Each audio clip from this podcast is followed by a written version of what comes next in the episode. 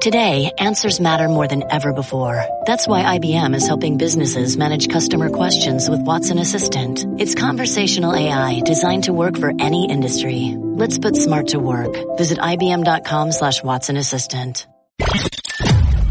This is New York Game Day with Anita Marks and Chris Canty on 98.7 ESPN.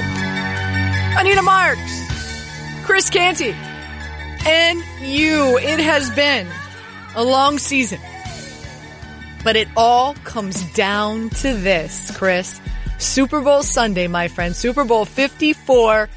Kansas City, the home team, the 49ers. Boy, uh, what a game. And I, I, think I say this each and every year, like, oh, I can't wait for the, I can't wait for the night. I can't wait for the Super Bowl. It's going to be, but like, really, this is one of those games. I asked you before the break. I said, what are you doing? You said you're home with the honey. You're not hosting. You get to watch it. This is one of those games where you really don't want a lot of people at the house because this is going to be a really good game. You want to watch every second of this matchup. As much as I was looking forward to going to a Super Bowl party today, I'm even more excited about actually watching the matchup. Now the party ended up getting canceled, but it gives me an opportunity to lock in and actually pay attention to the X's and O's because I think we're in for a hell of a chess match between Andy Reid and Kyle Shanahan. Anita, it's been a long road to get to Super Bowl 54. I know that one of these teams, a lot of people expected to be here, the Kansas City Chiefs, who lost in overtime last year in championship weekend against the eventual New England Patriots, who won the Super Bowl. But in looking at these two teams, I think everybody thought the Chiefs had a chance to get back uh, to to this stage and being able to compete for a championship. I don't think anybody saw the 49ers coming, a 12 loss team from a year ago, being able to have that bounce back this year and have the best record in the NFC. There's only been one team that's had 12 losses or more to come back the following season and win a championship, and that would be the 99 Rams, the greatest show on turf. It'll be interesting to see if Kyle Shanahan can pull off that element of history, but I love the storylines in this game. I love the, the, the talent both on the field and on the sidelines with the coaches. I think this is going to be a great matchup. So very interesting you said that. Uh, ESPN's Football Power Index, the FPI, heading into the season in the preseason, the Chiefs had a 27% chance to make the Super Bowl, Chris.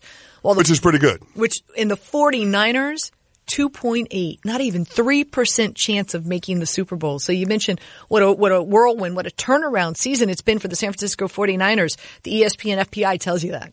Yeah, I mean, listen, I picked the Kansas City Chiefs to get to the Super Bowl out of the AFC and actually win it.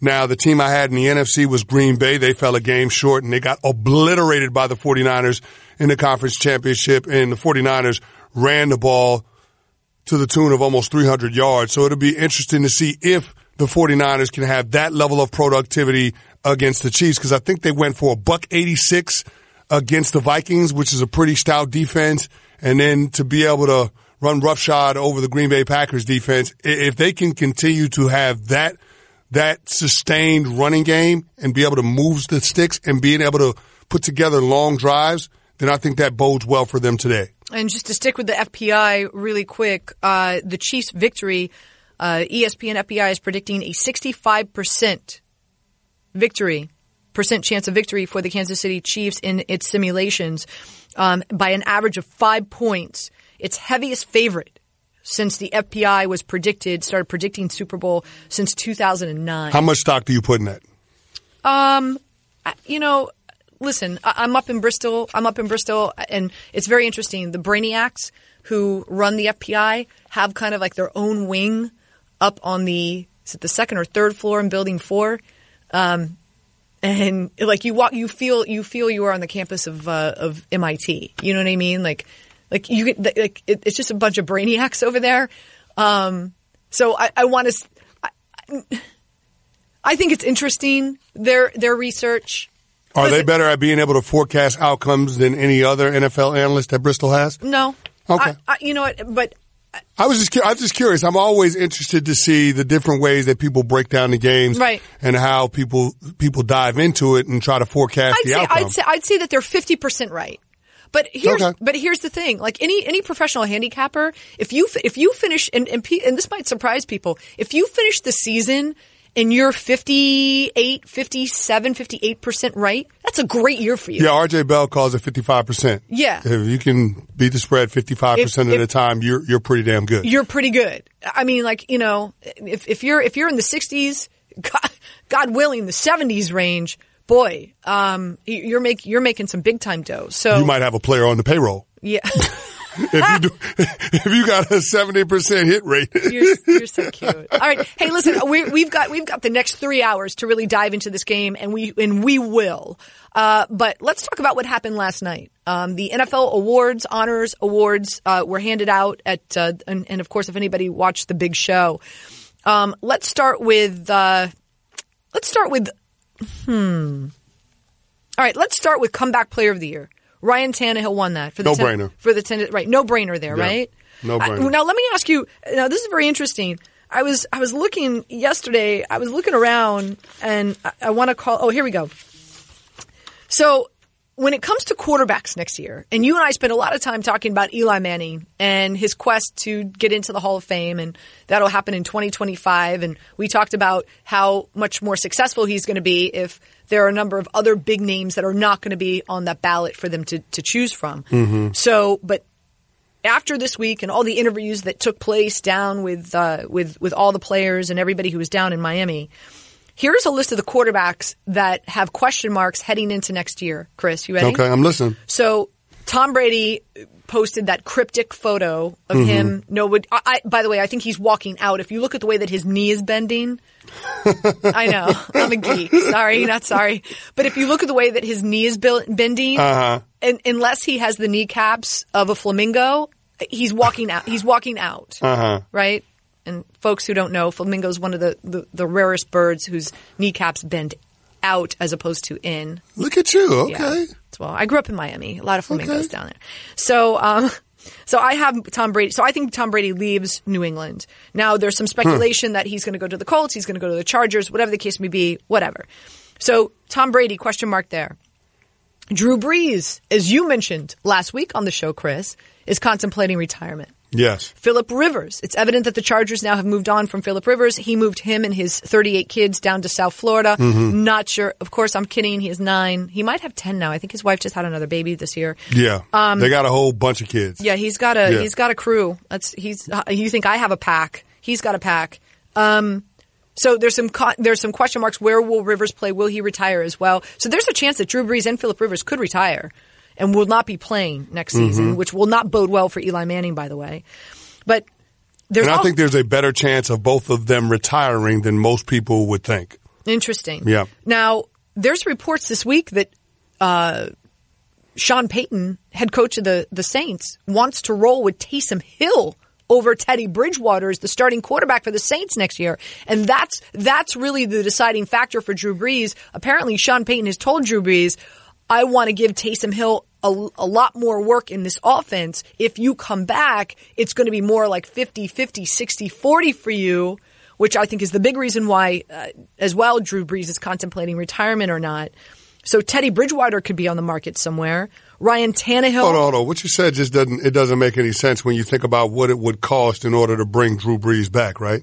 Because the Saints wouldn't disrespect him. So if it's a if it's a 60-40 or 50-50 split with the quarterback reps, whether it's Taysom Hill or Teddy Bridgewater. No, it's and- it's taste. It's it's. let me, let me let me finish what I'm saying. Whether Okay. it's Taysom Hill, Teddy Bridgewater, and Drew Brees, whoever whoever is going to be the guy that's rotating with Drew Brees, then why would you pay him what it would cost in order to get him back? I mean, you're talking about at a minimum, you know, 25, 26, 27 million dollars. It's a great question. Yeah, the the value wouldn't be there. So to me, if if Sean Payton has already made up in his mind that he wants to give one of those quarterbacks that amount of reps, then then for me, it seems like Mickey Loomis, their general manager, would make the decision that we're going to part company with Drew Brees. Now, I'm sure they probably prefer that Drew Brees just retire. So it doesn't become this ugly scene because there is an emotional attachment that Saints fans have with Drew Brees and how he resurrected that franchise. But but to me, it, it would just seem like it would be a lot easier for the Saints to turn the page because you're in a situation where all three of the quarterbacks on your roster are impending free agents. I think that puts a lot of pressure on the organization, and, and I think it's going to force Drew Brees to make a tough decision. It's it's really going to be interesting to see what happens there. So so I, so and Ryan Tannehill, uh, you know, as speculation is that the, the Tennessee Titans are going to tag him, but this, let's do this because I had dinner in the city last night and I sat next to, I met a gentleman and his wife who are in town from Boston and are pretty well connected to the Patriots. Just so happens. Isn't that what the great thing about? Isn't don't you love that about New York City? Everybody comes out- New York. You're Everybody. Out, you're out. You're sitting. You're sitting at the bar. You're having a great meal, great dinner. I was in Tribeca, and Fancy. You were in Tribeca? Tribeca. Okay. you think fancy? Were, you I having like a meal? sit- I were you like- having a meal by yourself? No, No. no. Okay. And, and there's nothing wrong with that. Like I, I really, I actually, there's, Who, there's, who you I having? enjoy- who you having dinner with last it. night? I enjoy, I enjoy, I enjoy having dinner by myself. I enjoy going to a restaurant and sitting at the bar and having dinner by myself because Yeah, there's nothing wrong- there's nothing wrong with that. I'm just trying to- I love bartenders. I'm just trying to get the tea, to Anita. me, to me, to me, the be- to, to me, the best meal, the best meal and the best experience you have is when you sit. We remember that time we went golfing with your friend with with Jeremy. Yep. And after golf, we went to that fantastic restaurant over there by Alpine. yeah, the Sear House. Yep. And that we- was awesome. and We, were sat- watching the and games. We sat at the bar. Yeah, that and was the bar- cool. and the bartender kept on letting me ring the uh, the, the tequila bell. Yeah, I remember that. What, what's the tequila? Vaguely. What was it? Clase Azul. Oh boy, That's good stuff. Oh boy, I was ringing that bell, wasn't I? Yeah, you were. Anyway. Yeah, you were. So, um, I, so anyway, So you were at the bar I last the night, bar- ringing the bell with I- somebody else. No, no, I wasn't ringing the bell. I was, uh, last night was Saki. So Saki? Yeah. Ooh, okay. So anyway, long story longer because this is a long story. Struck up conversation with a gentleman to the left of me from Boston, in town visiting, connections with the organization, and he shared a little tidbit of information with me that plays into my first prediction in where I said I think Tom Brady's going to go. This is New York Game Day with Anita Marks and Chris Canty on 98.7 ESPN. All right, Chris, here's the nugget for you. Last night spoke to a gentleman, and again, take this take this as a grain of salt. I just I find this interesting.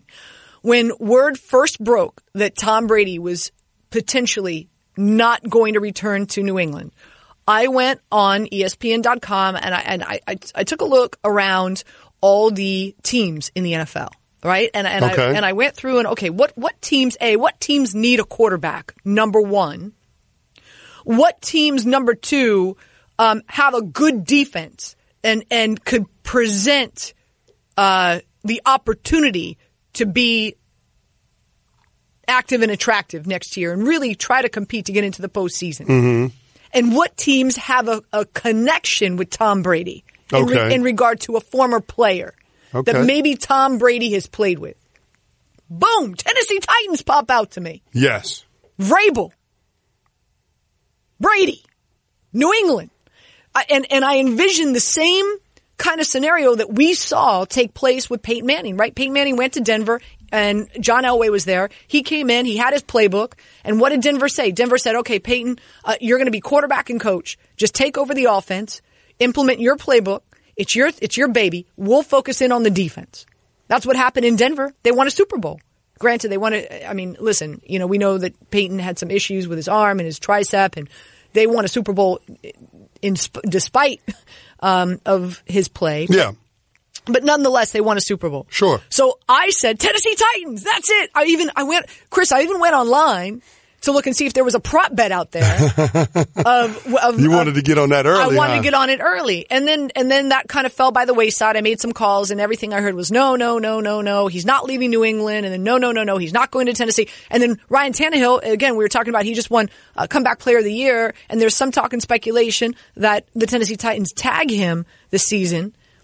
But this gentleman I sat next to yesterday, Giselle, has already put in uh, um, private school for one of their kids in Tennessee. Very interesting. Now, now here's the thing, and I know you're not the only person out there on that limb saying that the Tennessee Titans is the landing spot for Who Tom Brady this that? 'Cause I haven't- I haven't heard No, that. there were some other people around the industry at the time. I mean, this was a couple of months ago when you were when you were you know banging the drum saying that Tom Brady could leave New England after the season and go join his former teammate in Tennessee, um, Mike Vrabel. But um, in looking at the situation, typically when you're talking about a legend moving on from you know the team where he spent his entire career with, usually those organizations have a replacement that's waiting to take over. Like if you look at the 49ers when Joe Montana had to leave and go to the Kansas City Chiefs, they had Steve Young. The Green Bay Packers when Brett Favre moved on, they had Aaron Rodgers. Peyton Manning, when the Colts decided to move on from him, they drafted Andrew Luck. So all of those organizations had viable options at the quarterback position to replace the legend. You don't have that situation in New England. They don't have a top draft pick.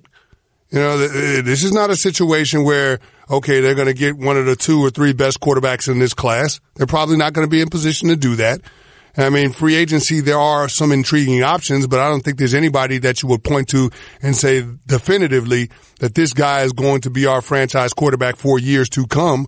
So, I mean, for, for all of those reasons, I think there would be a little more motivation for the Patriots to work out a deal with Tom Brady to spend the rest of his career there as opposed to them allowing him to walk out of the door and trying to find a replacement. See, I, I like Stidham. I was screaming at the top of the mountaintop uh, for Stidham coming out of the draft, and I think he was an absolute steal in the fourth round. By the way, well, I understand he he, was, he might feel like he he was a steal in the draft, but so far in his rookie year, whether it was preseason or the limited action he got during the regular season. I don't think Stidham has shown anything that would give Bill Belichick and the organization confidence that he's ready to take over in 2020. Um, it will be interesting to see what happens. But I just got that little nugget of information yesterday. Again, uh, so here's the list of quarterbacks for you, Chris, who there's some big time question marks. Obviously, Tom Brady, Drew Brees, Philip Rivers. We just talked about them. Teddy Bridgewater, Ryan Tannehill, Jameis Winston, Dak, Cam, even though Cam, we're anticipating Dak to go back to Dallas. We're anticipating Cam to stay in Carolina, but still nothing solidified yet. Well, I think the organization said, the Panthers said that they were going to look to trade Cam Newton this offseason. But Cam came out this week and said he's going back to, to, to North Carolina. So, I, um, Andy Dalton and Derek Carr. So listen, we could sit here and we could, we, we can assume and, and feel like we're 95, 99.9% sure where a number of these guys are going to be. But these are the guys that are in question right now. It's really, really interesting. I, so the landscape of the NFL when it comes to the quarterback position can be very, very intriguing next year. I think it's going to be an exciting offseason for quarterbacks. And the, the beautiful part about it, Anita, we're not going to have to wait that long. I mean, you're talking about the beginning of the new league year being – uh, a little over a month away. So you'll have March, March 15th, March 14th. Yeah, I think it's the 16th is when free agency kicks off. So right. yeah, the Louis year usually happens like the 12th or 13th, something like that. But anyway, I mean, some of these decisions, we'll start to hear information come out about what teams are doing in terms of trying to solidify the quarterback position because some of these teams are going to have to turn the chapter on some of these guys. Like we're going to find out what's going to happen, whether the Bucks are going to let Jameis Winston go into free agency or they're going to try to retain him. Uh, you know, Marcus Mariota undoubtedly will be going into free agency. What happens with Ryan Tannehill down in Tennessee? I mean, the whole Drew Brees saga that we just outlined. Like there, there are going to be a lot of moving parts, and I think that we'll start to we'll start to see some players switch teams. You know, here shortly when these organizations have the opportunity to start transactions. So, come back, player of the year, Ryan Tannehill. Uh, defensive rookie of the year is Nick Bosa. No surprise there, right? Um, I thought it was interesting. Defensive player of the year, Gilmore won for the Patriots. No surprise there, but I asked the question yesterday, was there ever, um, a, a, player that won defensive rookie of the year and defensive player of the year? And it was LT. Uh, back in no eight, surprise in, in, in, 81 yeah and no I want to say and I want to say he's the only player mm-hmm. that uh, that that has done that before Okay. So uh, just to kind of give you an idea, Nick Bosa, by the way, did get votes for defensive. So it wasn't out of the realm of possibility that he could um, do what you know could have achieved what LT did. But obviously, Gilmore won Defensive Player of the Year, uh, Bosa Defensive Rookie of the Year. Mm-hmm. All- Chandler Jones had a case to be made for Defensive Player of the Year too. All- 19 sacks. Yeah, hell of a year. All Offensive Player of the Year, Kyler Murray. I have an issue with this, uh, just because Talk I. to me. I really felt that, that Josh Jacobs, before he got injured, meant more for the Oakland Raiders, especially since they were winning football games. And towards the end of the season, A.J. Brown helping the Tennessee Titans get into the postseason. Granted, yes, the straw that stirred that drink was Derrick Henry, no denying that. But what AJ Brown, I just I feel that AJ Brown and Josh Jacobs were a lot more deserving than Kyler Murray. Were you surprised with this selection? No, I wasn't surprised by it because Kyler Murray, Kyler Murray is asked to do more with less than those other two guys. I mean, Josh Jacobs is running behind one of the better offensive lines in the NFL. And then you look at what AJ Brown has done down in Tennessee. I mean, he has the benefit of being able to, you know, have the defense be manipulated, favorable matchups, favorable coverages because defenses are committing to stopping Derrick Henry in that Titans run game. So I just think that both of those guys had outstanding years, but I mean, there's a case to be made for Kyler Murray because he did take over the reins for a dysfunctional franchise, a team that lost 13 games from a year ago, and then he tacked on two more wins to their total this year. So I just feel like eh, with everything that was that was put on this young man, he responded admirably because this team played some competitive football in a really tough division. I mean, the the team representing the NFC is in their division. Also, a playoff team in Seattle is in their division, and they found a way to be competitive by and large throughout the course of the season. So I was I was impressed because I didn't know how this Kyler Murray experiment was going to work, and I don't think anybody did. Everybody just wanted to see what happened. What would what would the marriage between him and Cliff Kingsbury look like? And I and I got to say, even though I don't like the process in which Arizona went through to come to the decision, you know, moving on from Steve Wilks Right. and, and doing all of that stuff, I I mean, you have to say their experiment is is so far a success. So yeah, I, I can understand why Kyler Murray, you know, got offensive rookie of the year. I don't have an issue with it. Okay. And last but not least, uh, MVP Lamar Jackson. No surprise there in regard to what he was able to do this season for the Baltimore Ravens. It's a shame they're not competing in the Super Bowl. I really think they should be. And Only last, the second unanimous MVP in NFL history. Last one was Tom Brady in 2010. Unbelievable. Unbelievable. But, but so deserving. So deserving. And a coach of the year, John Harbaugh, uh, based on what the Ravens have been able to do. And, and you and I, we talk about this all the time. There's two type of philosophies when it comes to coaching. A coach who comes in and says, this is my system and I'm going to plug you in. And another coach who comes in and says, okay, let me take a look around and see, um, you know what who I have on my roster, what their skill sets are, and I'm gonna I'm gonna I'm gonna create a system. I'm gonna create a game plan that's gonna accentuate the talent that I have on this roster, and that's exactly what the Ravens have done to the umpteen. Um, they went above and beyond and really created this offense around Lamar Jackson, and it's brilliant. It is brilliant, but you, you were talking about Harbs and his coaching philosophy. That's one that I believe in, Anita. You know, always looking at what your players do well and trying to put them in situations to do that and, and try to keep them away from things that they don't do so well. I think that's, that, that's the way to go in terms of being able to have sustained success. Coaches that are strictly system coaches, it's just, to me, it's not a way where you can build a sustainable program where you can be competitive, try to win your division, try to get into the playoffs year in and year out. I remember Bill Parcells, one of his philosophies was think players first, then plays. Like it's all about your players and how they match up and how they can exploit the weaknesses of the team that you're going up against. I just, these teams that, these coaches that, that can only coach in a certain system, I just, I, I don't know. If I were building an organization, if I were starting a franchise, I wouldn't lean toward one of those guys. I just wouldn't. This is New York Game Day with Anita Marks and Chris Canty on 98.7 ESPN. you have the Waste Management Phoenix Open that is teeing off in just a few minutes. Um, actually, uh, like I want to say 20, 25 minutes. Um, on Wednesday, Chris, I told the folks nationally on Daily Wager, you could tune in every Monday through Friday from 6 to 7 p.m. on E ESPN2, that Webb Simpson was going to win this tournament. He is, Okay. he is currently one shot back. He's 15 under.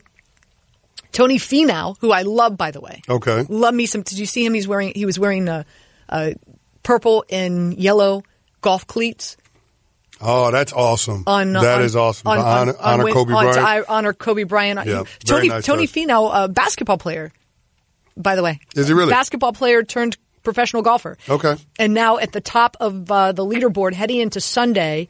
Um, he is 16 under. Webb Simpson is 15 under. Let me tell you something. Golf is the easiest sport to handicap because you look at a course, you know what game you need to have in your bag in order to attack the course and play well. And the statistics that are available to you on golfers, like who drives the ball the farthest, who drive, who's more, who's more accurate, who's approach shot on the greens, who's the best putter on this type of grasp. It's it, it's there's a plethora of information out there. So I feel golf is the easiest sport to handicap. By the way, Interesting. So Because I would think the opposite. I would think it would be harder just because it's such a mental game. yes, but these guys are so they're so locked in. Um, you know, unless you're like somebody like Rickie Fowler who got married and then his game went into the tank. then Wow. that's, that's a whole nother. You blaming his wife I'm his just game? maybe I'm just maybe I'm just a little Wow. jealous. Maybe I'm just a little jealous. You know, I've got a huge crush That on Rickie Fowler. So anyway, Okay. um, but no, in all seriousness, uh, Rickie Fowler's wife is awesome. Uh, so I didn't mean to take a dig. I'm just maybe I'm just a little jealous. But anyway, back to my point. Um, Webb Simpson is one shot back. Uh, if you want to lay some coin on Webb Simpson winning the tournament, you might have to lay some juice. Uh, I want to say it's like minus 130, minus 150 in some places, but I feel pretty confident that Webb Simpson is going to win this tournament. So just FYI, uh, his round, he shot a 64 yesterday. His second round, he shot a 63. His first round, he shot a 71. So just the metrics for Webb Simpson just all line up for him to have a really good day at Scottsdale TPC. Mm-hmm. So, and again, he's just one shot back. Uh, all right. Anyway, just thought I'd share that. Just Nice. try, trying to trying to help the folks win some money today. I like it, Anita. I like your mentality. Along with the Super Bowl. There we go. All right, let's go to Eddie in Rockland. Eddie, you're up. Hey, Anita, Chris. Well, we made it to the final year, final game, you know, and this smells like uh, Seattle Broncos to me. It sounds smells like a 37 to 21 beatdown of Kansas City. Uh, I don't want to see it that way, but that's what it feels like. I got the, the San Francisco defense at least giving up, uh, giving 10 points, you know, turning the ball over, 10 to 14 points. And I just see it's, you know, if you look at the history of the uh, the Super Bowls, not too many times has the AFC ever beat down the NFC. Chris knows the NFC rules, and today they'll rule again. We'll see about it, Eddie. I mean, I, I think it's going to be a, a great game. Um, the one thing I will say when you bring up that matchup between the Seahawks and the Broncos earlier this decade, Peyton Manning wasn't a mobile quarterback. Everybody knew Peyton Manning was going to be in the pocket. So I do believe there's a different dynamic when trying to defend a player like Pat Mahomes. I think Pat Mahomes might be the best player in the NFL. Clearly, he's the best quarterback. Just his ability to be able to extend the down and then to be able to make every throw on the football field. Every receiver is a threat when Pat Mahomes extends the down just because he's so good at being able to throw the ball off platform. He doesn't have to set his feet in order to have the arm strength to get the ball down there in order to get it with that, that level of accuracy that you need in order to be successful. So I just, I look at Pat Mahomes as the, uh, the, the X factor in terms of trying to assess the matchup when you talk about explosive offenses going up against really strong defenses. So you look at the 49ers this year, their defenses struggled when they played against mobile quarterbacks. So I just, I, I think that, that adds a level of intrigue to this, to this game because I would typically be right along with Eddie if I knew that that 49ers defense was facing a pocket passer. But because you never know where Pat Mahomes is going to be when he throws the football, I think it makes it that much tougher to defend. 800 919 3776. Let's go to Ira. Ira, you're up. Hey, hey, happy Super Bowl day. Same to you. Um, you know what, Nita? First of all, I, I want to get to Brady in a second, but uh, Chris, I'm, I'm totally on board with everything you just said. I do believe Mahomes is the best player in the league, and I just think 49 is predominantly a zone defensive team. I think Andy Reid will figure out a way to get these guys open, and I just think there's just too many weapons. I expect Hardman to have a big game in the return game. I think it'll be close, but I just think too much Patrick Mahomes and Kelce and Hill, and I think the Chiefs will finally get that Super Bowl. And Anita, you brought up Brady. I totally agree with you. Uh, I do not expect him back in New England, and I, I think Tennessee would be a perfect landing spot. But if you want to really look at it as a business point of view, this year they had Brady. Okay, they had a, a void of roster. They had certain holes that they tried to cover it up. Brady was he can't carry a team anymore. Okay, still one of the best quarterbacks in the league, but he can't carry a team.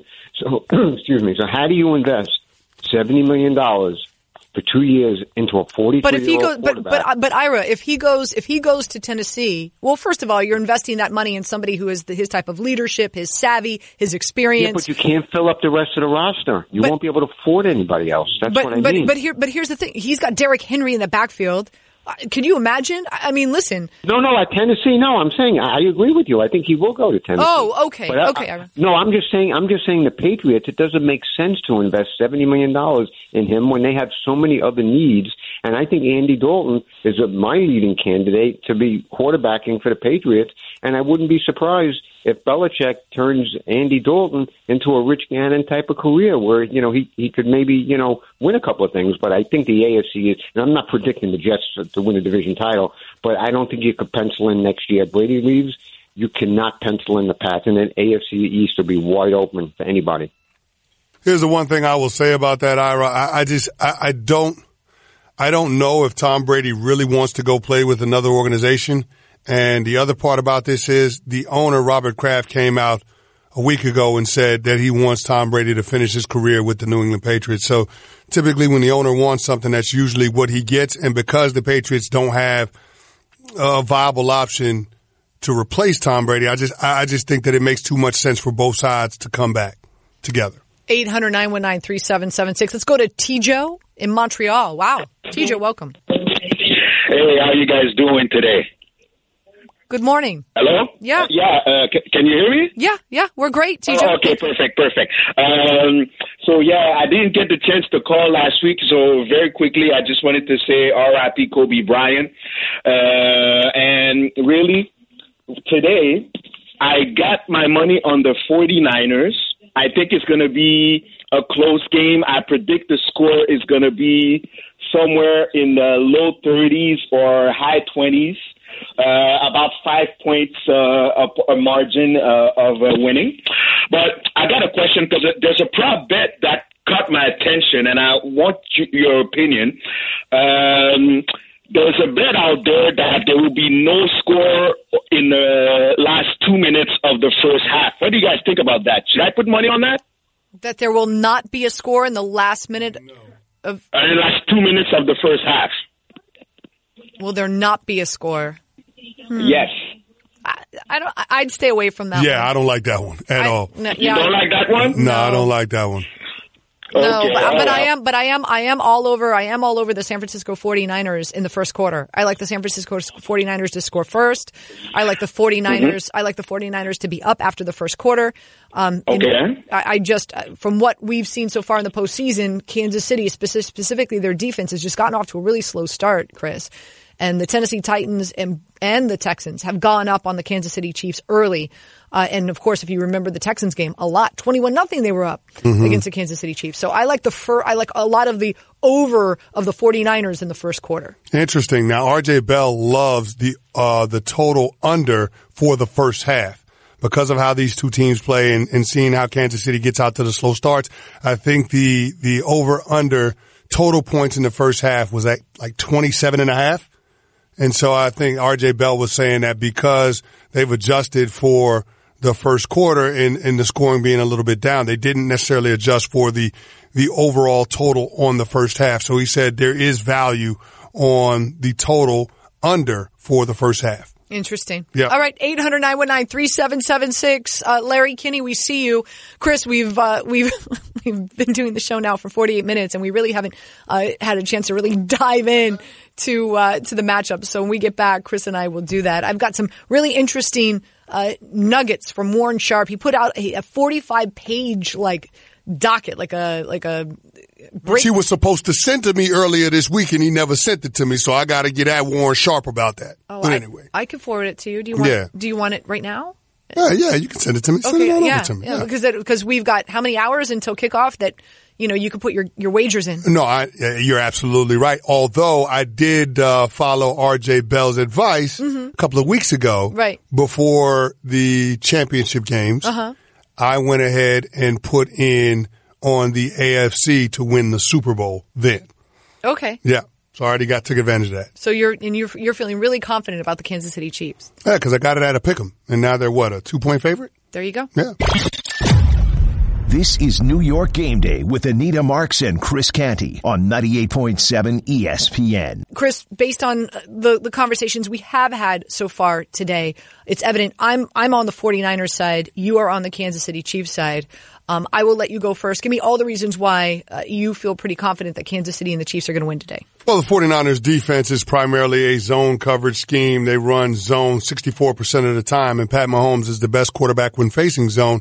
He's got the highest QBR and the most touchdowns thrown against zone coverage this season. So I just feel like this is a bad matchup for the 49ers from the standpoint of that defense relying on their front four to get pressure on the quarterback, knowing how mobile Pat Mahomes is and knowing that he's a threat to get the ball to any of his receivers at any time.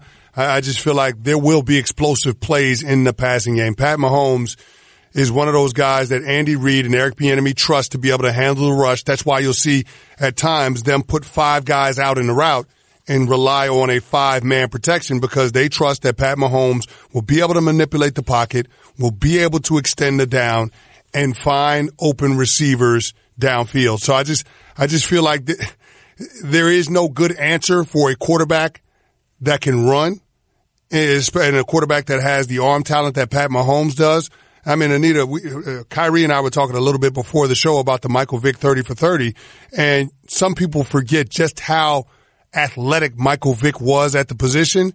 And from a physical talent standpoint, you know, I think Michael Vick, Aaron Rodgers, and Pat Mahomes are the most talented quarterbacks that we've seen in the NFL in the last quarter century. And I think that will be on display this afternoon when the Super Bowl kicks off. That's why I love the Kansas City Chiefs. So I've got a stat for you. I shared with it. I shared it on the show a little bit earlier. Uh, big reason why I'm I'm leaning towards the San Francisco 49ers. Patrick Mahomes in his two years as a starting quarterback for the Kansas City Chiefs has tossed 18 interceptions. Out of those 18, seven, 17 of them come during while he's facing a base defense that's only rushing four. Only one interception came in a defense that he's facing a blitz. And as we know, the San Francisco 49ers, they're number one in the league in pressure. I'm sorry, they're number two in the league in QB pressure. They're they're towards the bottom of the barrel in regard to blitzing because they can get the type fourth of fourth lowest blitz percentage in the NFL. Exactly. Yeah. So so they can get they can get the type of pressure they need against a quarterback, and then others dropping back in coverage. And so if you look at the stats for for Patrick Mahomes and the interceptions that he's thrown are in in those type of defenses. So I do anticipate Patrick Mahomes to have a turnover, maybe two today, based on this defense that he's going up against. But the Kansas City offense hadn't turned the ball over in the playoffs yet. So I think that'll be that'll be interesting if the 49ers can can turn the ball over and steal some possessions for their offense. I mean, keeping Pat Mahomes off the field is probably the best defense for him. And so if your, your defense is able to get some takeaways and that, that offense is able to run the football and stay with that running game, then I think if you dominate time of possession, you, you, probably got a better chance if you're San Francisco. I said all week long that San Francisco, in order to win this game, I think they have to keep the scoring in the 20s. If it goes over 30, then I would, I would bet an amount of money that means something to me that that means that Kansas City won this game. Let's go to Larry in Staten Island. Larry, you're up. Welcome in. Good morning. Finally, the big game. Uh, before my question, uh, San Francisco gave up 200 yards to one receiver this year. You know who it was? Julio Jones. He smoked them. Smoked them. Okay, question for you. If Pat Mahomes gets pressured a lot, what adjustments will they make to nullify that defense, the front four? Will they do? Will they be a, a double down lineman? Will they do jet sweeps or short passes? Chris, I'll let you answer. What what is what does Patrick Mahomes and the Kansas City Chiefs need to do to try to uh, avoid the uh, the pressure that's that's coming with the San Francisco 49ers? Well, I don't think Andy Reid and Pat Mahomes are going to change anything about their offense. I think that they're going to have opportunities to get the ball out of Pat Mahomes' hands quickly. I think they'll do a lot of misdirection um, to try to take the defensive line out of the game early. Jet sweeps is absolutely a part of the game plan, but that's what the Chiefs always do. Um, there'll be some smokes where Pat Mahomes just raises up and throws the ball out to a receiver one on one and off coverage. Um, but I think there will be a lot of vertical passing from the Chiefs in this game. I mean, the, the 49ers are primarily a cover three team when they're in zone. So, I mean, that's a three deep look. They're going to put pressure on those guys in deep zones by running vertical routes into those zones. And so I just don't think that there are any good answers when you talk about guys at the receiver position that are running sub 4-4 and a quarterback that can throw the ball 90 yards in the air down the field. So I just, I just think this is going to be a tough matchup for the 49ers. And again, I'm not saying that the defensive line can't put their imprint on it because I do believe that if the 49ers win, it'll be because their defensive line hits Pat Mahomes early and often. But for a group that doesn't blitz, you're talking about four down linemen having to account for five rush lanes. So rush lane integrity is going to be important. I don't know how good at keeping rush lane integrity this 49ers defense is against mobile quarterbacks because we've seen them struggle against it the entire year. 800-919-3776. Uh, we come back. I do want to share with you uh, the uh, the players who were selected to get into uh, Canton this coming NFL season 2020. This is New York Game Day with Anita Marks and Chris Canty on 98.7 ESPN. Of course, kickoff is around 6:30, and of course, we know the game won't end until 1 a.m. it'll be it'll be a marathon tonight. Yes, it will. Because you got a 30 minute halftime, right? The extended halftime and I'm sure because people, you got the performances. And I'm sure people want it to be longer than 30 minutes, considering it's J Lo and Shakira. Oh yeah. Right? Yeah, I know there's some guys out there hoping for another wardrobe malfunction. I don't oh, think, I don't think that's going to be the there. case, but I don't know. Yeah. Don't be surprised. I'm not saying I'm one of them. I'm just saying I know right. there are probably some people. I'm sure there's several that are looking forward to that. All right. So yesterday, Saturday, around 7 a.m., 48 media members uh, get together in Miami or whatever Super Bowl host city, and they lock themselves in a room for quite a few hours, and they decide who's getting into Canton uh, that year. And so this is who's been selected: Troy Polamalu, much deserving, mm-hmm. right? Yep. Um, Broncos safety Steve Atwater. Yep. Right. Uh, wide receiver Isaac Bruce. Yes. Seattle Seahawks guard Steve Hutchinson. Mm-hmm. Former running back for the Colts Edgerrin James from the mm-hmm. U baby. Uh, this is uh, these are the players that that were selected. You know, very interesting. I was I was watching. I think all of them were deserving candidates. Okay. All five of those guys. So uh, you know, obviously this week a lot of people doing interviews down there in Miami for the Super Bowl, Chris, and the the the Hall of Fame came up when when talking about Eli Manning, and I forgot who who I don't know if it was it was Michael Irvin or there was somebody who was talking about. Uh, you know, Deion, Deion Sanders. Deion. You know where I'm going with this. I know where you're going. It was Deion. And Deion Sanders said, the Hall of Fame is supposed to be for not just good players or great players. The Hall of Fame is supposed to be for exceptional players. And when you look around now and you look at the players that are getting in, can you honestly say that Isaac Bruce was exceptional? I think we could sit here, I think we could say Isaac Bruce was great. But can you really honestly say that Isaac Bruce was exceptional? And and that was the comment in regard to Eli Manning. Can we sit here? We could say that that Eli whoa, whoa, Manning was. Let's stop on the Isaac Bruce part because I think that's worthy of discussion. Isaac Bruce absolutely is a Hall of Famer. Top five in yards. I think he's 13th in total receptions. Super Bowl champion and was a part of one of the most explosive offenses the NFL had ever seen in the greatest show on turf. Isaac Bruce belongs in the Hall of Fame. I'm not saying that he doesn't belong, but uh, that's not that's not my point. My point is, in, in what Deion was saying was, it's one thing to be great, it's another to be ex- like Jim Brown to me is exceptional. Do you know what I mean? Like Joe Montana is exceptional. I guess my question to you is, should we have to appoint five people, five players into the hall? What if, what if there's not five that are worthy of being exceptional to get in? Why are we forced to place five in? Well, that, that, that part of it, I will, I will, I'll go there with you. I'll agree with you on that because eh, you could probably argue that there aren't five worthy candidates every single year. Um, but I don't think that applies to the 2020 class because when you run down the list, I mean, all of these guys rightfully belong in Canton. Like they deserve to put gold jackets on because those guys were, were impact players in terms of changing the way that the game was played. So I look at like those guys putting their imprint on the game. Steve Atwater, one of the, the best enforcers at the safety position that the game has ever seen.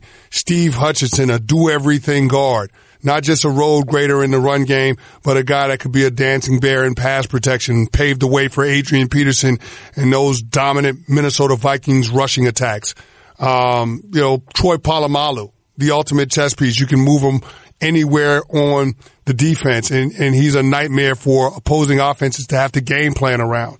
I mean, Isaac Bruce, we just talked about. Edgerrin James. and what he did with that Indianapolis Colts team when everybody thought that Bill Polian made the wrong decision in drafting him before Ricky Williams. And all Edge did was going on to have arguably the best first two years of any running back in NFL history. So I just, I just, I, I don't know. I, I look at all of these guys from this class and I think that this, the Hall of Fame committee got it right. All of these guys belong in Canton. I'm again, Chris. I'm not saying that they don't. I, am just I'm I'm commenting on I, am commenting on what Deion Sanders said. I'm agree. I just said I, I agree with you that every single year you don't necessarily have to put five in. If there aren't five worthy candidates, that's great. But I don't think that logic applies to this year's class. That's all I'm saying. So you're saying that all five of these guys are exceptional at what they did in their careers. Yes. You're, you would use the word exceptional. I would use the word exceptional. Okay. Let's go to Sal in Dutchess. Sal, you're up. Good morning.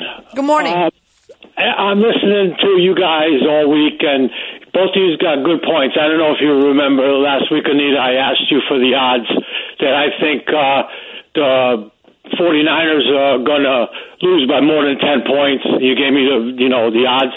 Now, nobody's talking about field position. I think Kansas City, including Hill, has three of the best punt, re- you know, punt returners that are go you know going, and I think field position is going to be a lot to the game, and nobody's talking about field position. All they got to do is get you know 50 yard line, boom boom, Kansas City's in. That's why I think there's going to be uh, butt kicking. I hear you, Sal. Listen, I got the I got the Chiefs winning by over a touchdown. So I mean, I, I, mean, we'll we'll get into our predictions a little bit later in the show, but I just I don't like the matchup for the 49ers, even though I feel like their defense is equipped to give Kansas City problems. I mean, this this Kansas City Chiefs led offense. I mean, the, the Pat Mahomes led offense for the Kansas City Chiefs is a very unique offense. And over the course of the last two years, if you look at all their opponents, I would probably say that the 49ers personnel wise are the most equipped to try to slow them down. But again, just based on the scheme and how they go about their business, how they execute, I just feel like it's a bad matchup for them going up against the Chiefs. I really do. Pat Mahomes is a mobile quarterback and his 49ers defense struggles against mobile quarterbacks. They've given up the third most rushing yards of any defense against quarterbacks. So I just, I look at it from a standpoint of if Pat Mahomes is able to elude the rush and extend the down, it could spell problems for those defensive backs from the 49ers. All right, so let, us dive in to uh, the information that uh, that was sent to us from, well, to me, and I, I will forward it to you from Warren Sharp.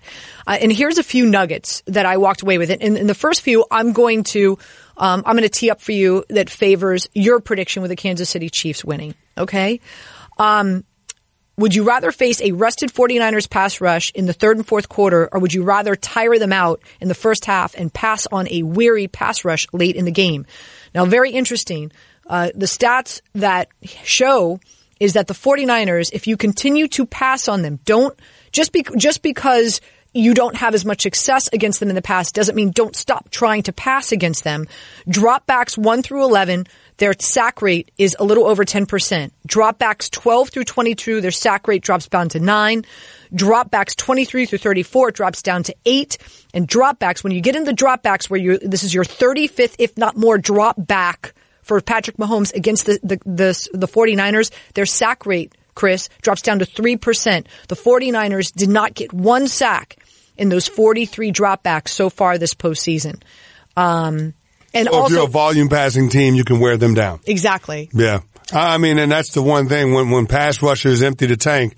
I mean, it's not like they can get some rest and then come back and charged up and be ready to go. If you tire them out early, that's going to be a problem for you late in the game uh, being able to try to get that pass rush heated back up to slow that that Chiefs attack down. One of the things to watch for in this game is Andy Reid and Eric Bieniemy going no huddle early on in the game to not allow those defensive linemen to substitute for the 49ers because they usually have eight guys up. I think in some games they've actually had nine defensive linemen active.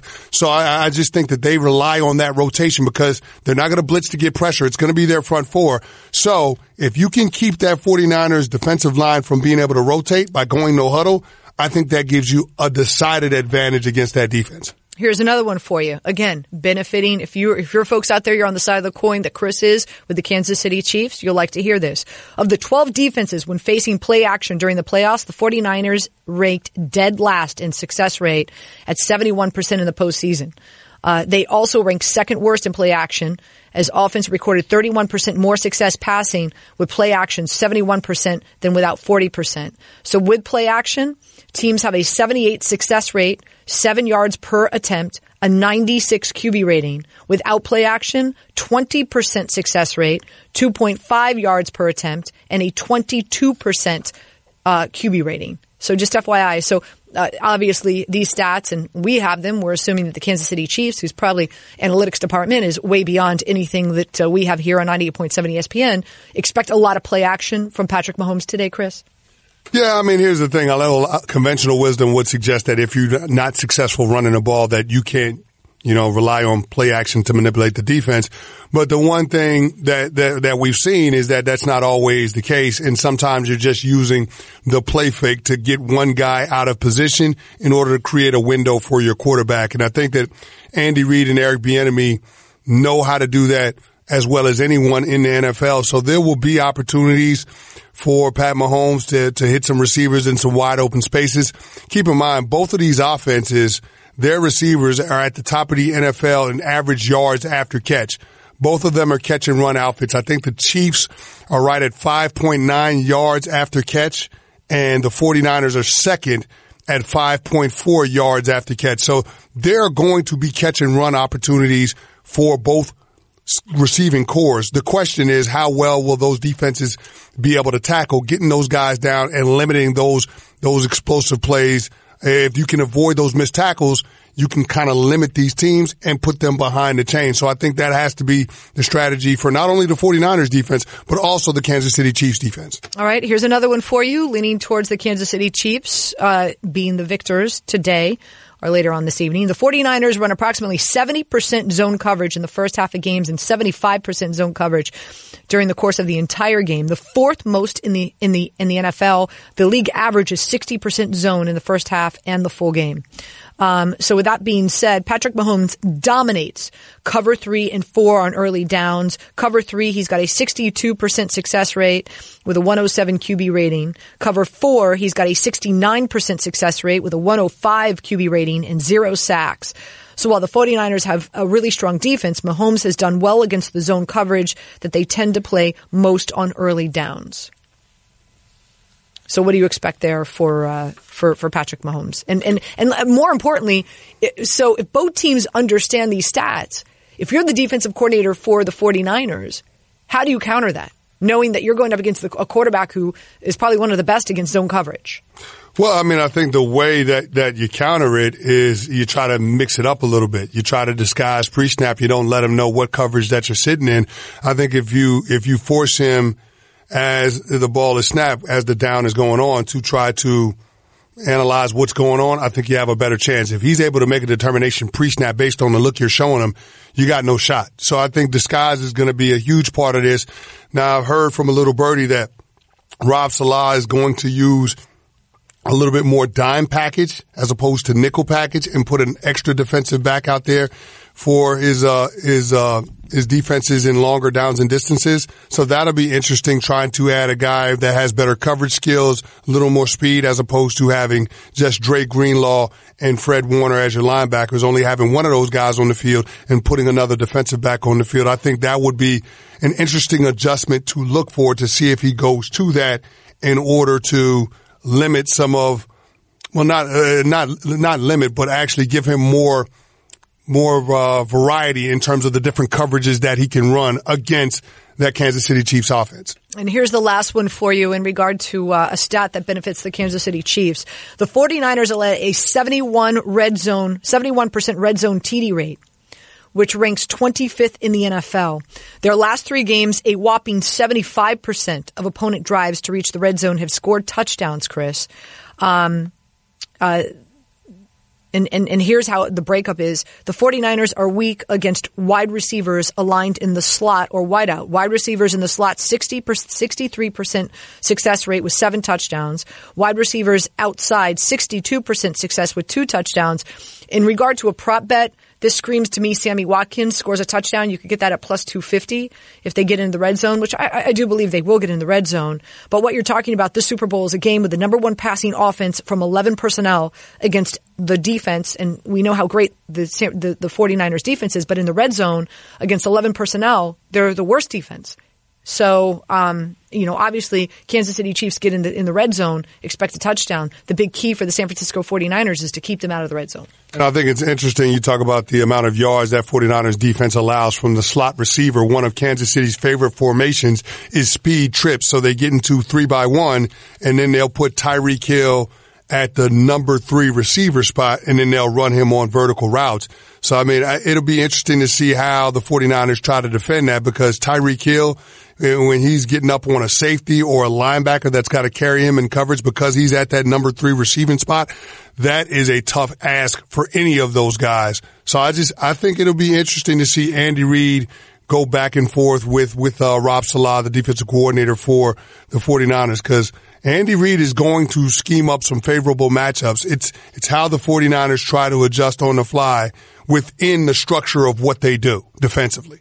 Uh, by the way, uh, the groundhog did not see his shadow, which means that we'll have an early spring. Celebrate good times. Come on. Oh, yeah. You know what that means? My golf game. Your golf game My starts golf a little game bit is early. an early start in April, baby. It's been a mild winter so far, though, hasn't it? Yes. been? Oh, yes. God Been, bless. been a mild winter. God so. bless. So breaking news here on 98.7 ESPN. The groundhog did not see his shadow. It's going to be an early spring. This is New York Game Day with Anita Marks and Chris Canty on 98.7 ESPN. All right, it is time for can or canty. I love it. I love it. I love it. I love it. All right. Um, let's go, uh, let's go Patrick Mahomes. Over under 302 and a half passing yards. Chris, can or can't he? Over under how many now? 302 and a half. 302 and a 302 and a half. half. Woo. Yep. That's a lot, but I think Pat Mahomes is going to win Super Bowl MVP, so I'm going to go with over Anita. He goes over it. Okay, that's fair. Uh, I'm going under. By the way, I just uh, I'm just a really big believer in this uh, 49ers defense.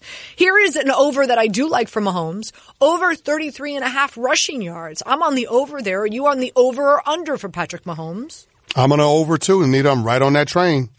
49ers defense doesn't do well against mobile quarterbacks. I told you earlier in the show, they give up the third most rushing yards to opposing quarterbacks on the season. So we know Pat Mahomes has the ability to be able to use his legs to get out of trouble. I envision him having to do that because that 49ers defensive line is going to be chasing him all day long.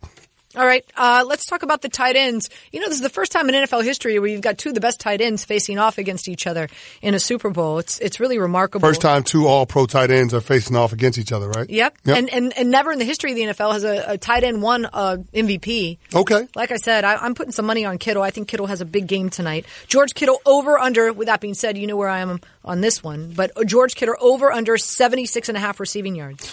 I'm going to say under. I think George Kittle will have a, a huge impact on this game, but I think it'll be him as a blocker being able to capture the edge on that Kansas City Chiefs defense for that rushing attack from the 49ers. George Kittle is one of the best in-line blocking tight ends in the National Football League. Um, he's able to not only dominate linebackers and safeties, but also down linemen. So I, I like George Kittle as a, a huge factor in this game. If he's able to get that edge on that outside zone, that's a huge advantage for the 49ers. Um, and Travis Kelce, his over under is 73 and a half. Over under on Travis Kelce. I am, I'm going to go over Anita just because I do think that Andy Reid will try to isolate Travis Kelce a lot, have him as the receiver backside on some of those three by one formations.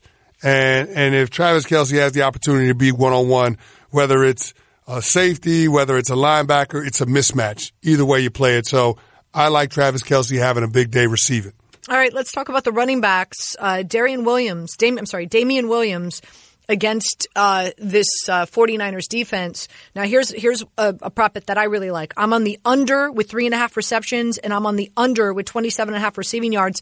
The 49ers are the best defense against receiving running backs in the NFL. So I really love that prop bet. Are you over under? How much do you think Damien Williams is going to be utilized in the passing attack for Kansas City today? Well, I, I think that he, he's going to be a threat. They're going to make sure that, you know, he has what Andy Reid tries to do is flood zones when he tries to attack them, and Damien Williams has been a huge part of that out of the backfield. So I, I do think that there he will be out in the route. Now, whether or not he gets targeted frequently, I, I guess it just depends on the look that the 49ers defense shows him. But I mean, Damien Williams could go over on just one of those catches because they do use him in the vertical passing game. So I would probably lean on the under with overall receptions. It's under three and a half, right? I Yes. would go with under on the receptions. I would probably go over on the yards because the yards are at 27 and a half. Yes. Yeah, so I'll probably go over on the yards. Now, for the running backs for the San Francisco 49ers, this is it scares me a little bit. I might stay away from this, especially if Tevin Coleman is active, which a lot of people are expecting him to be. Mostert has been sensational. When you hear Kyle Shanahan talk about him, um, it's glowing. It's glowing review. But if you have Mostert, if you have Coleman active, you've got Jeff Wilson, you've got Breida, you've got a plethora of talent back there. Is is Kyle Shanahan going to go with the hot hand, or is he going to go with you know uh, tapping into all that he has in his arsenal? So I'm staying away from anything Mostert. Do you think Mostert scores a touchdown, anytime touchdown for Mostert minus 140? Can or can't he? I think he can. I think Mostert gets into the end zone. Um, San Francisco has shown um, that they're going to run the ball. They're going to be committed to that, and Mostert has been a big part of that, especially in the playoffs. So yeah, I think Mostert gets in the end zone today. Interesting. Uh, wide receivers. Let's dive into them. There's one, and this is my favorite, favorite bet. I'm going to be talking about this all over Daily Wager today that you can tune in on E ESPN2 starting at noon. I love Kendrick Bourne, and I've been talking about him a lot with us. Kendrick Bourne, the number three wide receiver for the San Francisco 49ers. He plays out of the slot a lot. Uh, when you hear Kyle Shanahan talk about him, he always says the stage is never too big. Dude's got uh, 37 receptions, and out of those 37, Chris, six of them are touchdowns. So Kyle goes to him in the red zone. Kyle goes to them when they need to score a touchdown. Kyle goes to them also when they need to move the chains on third down. So here's my favorite. Over under two receptions for Kendrick Bourne. Over under 22 and a half receiving yards. Does he score a touchdown plus 270? Does he score the first touchdown? Is it plus 900? Does he score a touchdown and the 49ers win? It's plus 425. I'm on all of that for Kendrick Bourne.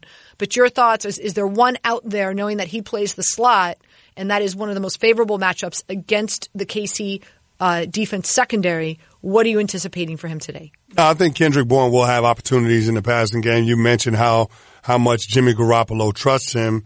On the regular season, he had 30 catches, and of that, 23 went for first downs and five were touchdowns.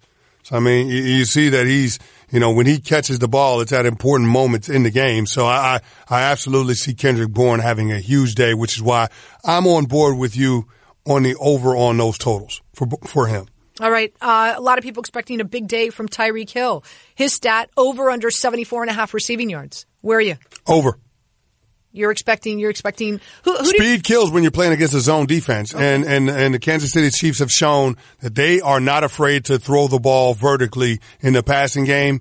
And Pat Mahomes is a good is, is as good as any quarterback against zone defenses. So yeah, I think Tyreek Hill has a big day, and he's going to move around a lot too. Anita, it's not just that he's going to be lined up as the X or the number one receiver outside of the numbers. They will put him at the slot, and they will put him inside the four uh, uh, inside the numbers. Um, so I just think this is a situation where they're going to have to find Tyreek Hill because Andy Reid is going to try to scheme up opportunities for him to be one on one. uh, this is the last one for you, and that is Jimmy Garoppolo over under 241 and a half passing yards. How much do you think this 49ers defense, I mean offense, is going to have to rely on Jimmy Garoppolo passing the ball today? Well, if I mean, if Jimmy Garoppolo has to throw the ball and, and get over 240 yards, you think that the San Francisco 49ers are probably going to lose that game, right? Yeah. Yeah. So, I mean, that might not be a bad one for me to go over with as well. I might go over on that as well because I think the Chiefs are going to win. Okay. Yeah. Um, and here's some like not can or can'ty, but so, kind of some fun ones for you. Mahomes, like I said, two years as the starting quarterback, 18 interceptions, 17 in base front. I do believe that the 49ers do get an interception today. How about Richard Sherman interception, specifically pinpointing who gets it at plus 475? Can or can'ty? Ooh, Richard Sherman getting an interception. Plus I mean, 475. w- wouldn't that be appropriate? I I, mean, so. nobody talks more trash than Richard Sherman, and he talked about everybody doubting the 49ers all season long. If he gets an interception and this team wins this football game, we won't hear the end of it from Richard Sherman. No. I'm going to say no, he doesn't get an interception, but uh, that's an interesting that's an interesting one right there. Here's another one for you. Kansas City, I believe that they're going to get the first penalty. I also think that they're going to get the most penalties. Why? They're wearing the red jerseys. So they have a selection. They had the choice of being the home team that they got to choose what jerseys they wanted to wear. They would just chose the red jerseys. It's, it's a statistical fact that red jerseys, when you wear the red jersey, you get more, you're penalized more. It's kind of like, do you remember when you wanted that Corvette and your mom told you, you can get the Corvette, but don't get a red one because you're going to get a lot of tickets, right? It's kind of mm-hmm. like that same analogy, that Okay. same philosophy. Mm-hmm. The 49ers, they're wearing white jerseys with gold pants. The Kansas City Chiefs are wearing their red jerseys.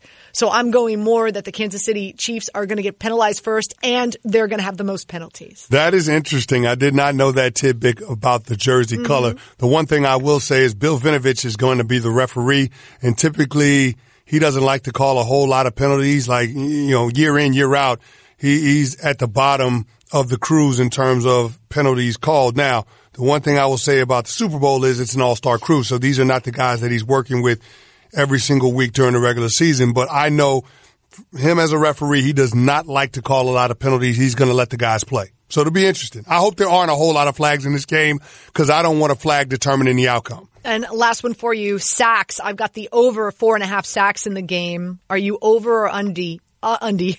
Are you over or under can or can't eat? Yeah, I'm over on that. Over Okay. four and a half total sacks. Yeah, I'm over on that. Let's go to Danny really quick in Jersey. He's got a Super Bowl MVP prediction. Danny, what is it? Hey, Anita, I, uh, speaking of which, I was at the Big M. Oh my God, there's more New York people over here than there is New Jersey. But my my MVP prediction predictions, I like I both tight ends, Travis Kelce or George Kittle, like you.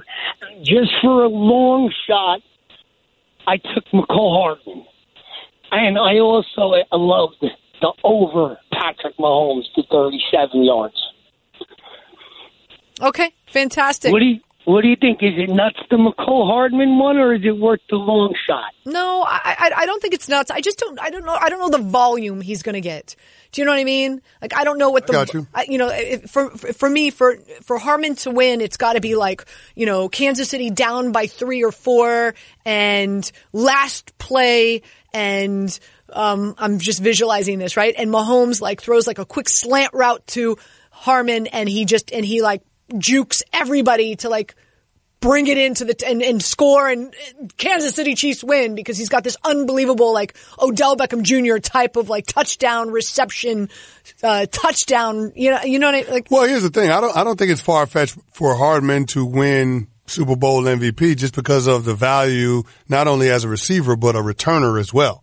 You know, what I mean, Hardman can flip That's the true. field. I mean, you That's saw what he did in that Texans game, Yep. being able to help them mount that comeback by being able to get them the ball in plus territory off of a kickoff return. So him being a factor, like if he returns a kickoff or or a punt for a touchdown, and then he has another huge return and then a big play in the passing game.